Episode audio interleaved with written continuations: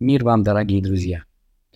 Такие привычные слова. Я почти всегда приветствую вас, участники марафона, этими словами. Мир вам. Это ведь очень хорошее пожелание, оно взято из Библии. А так приветствовали друг друга иудеи. Они, кстати, и сегодня приветствуют так друг друга словом «шалом», то есть «мир». Иисус приветствовал этими словами своих учеников. «Мир вам». Ученики так приветствовали друг друга и окружающих. Апостолы использовали эти слова. И мы сегодня вслед за ними повторяем это замечательное пожелание. Мир вам. Мир с Богом.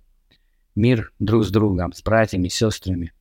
Мир с самими собой. Вот это состояние покоя в сердце нашем.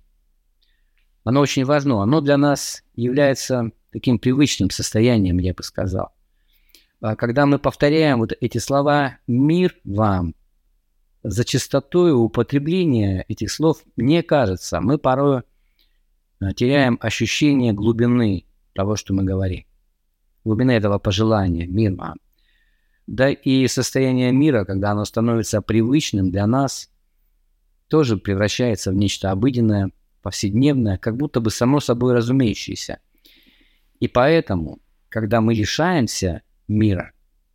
Мы начинаем остро ощущать его отсутствие внутри нашего сердца, пустота, томление, неуверенность, страх. Именно потому, что мы были взяты из той среды, для которой были созданы. Бог создал нас для того, чтобы мы жили в мире. С Ним, друг с другом, самими собой. И вот это ощущение отсутствия мира, оно является инородным для нашего состояния. Поэтому очень важно для нас помнить вот о чем. Иисус, когда являлся своим ученикам, он говорил эти слова независимо от того, в каких бы они обстоятельствах ни находились. Они сидят в испуге, в страхе, за закрытыми дверями, и посреди них является Иисус и говорит им «Мир вам». Это даже не пожелание. Из его уст это скорее констатация факта – он принес нам мир.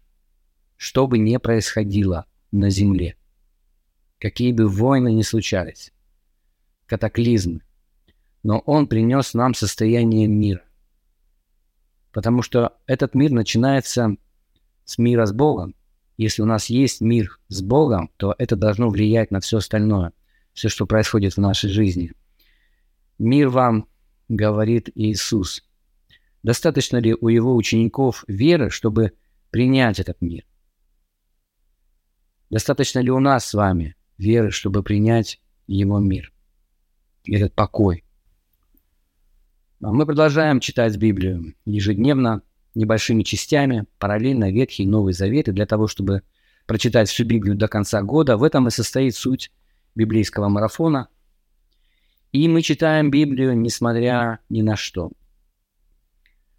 И мы будем делать это до тех пор, пока такая возможность у нас есть. Это Слово Божье. Это Слово, которое несет в себе мир.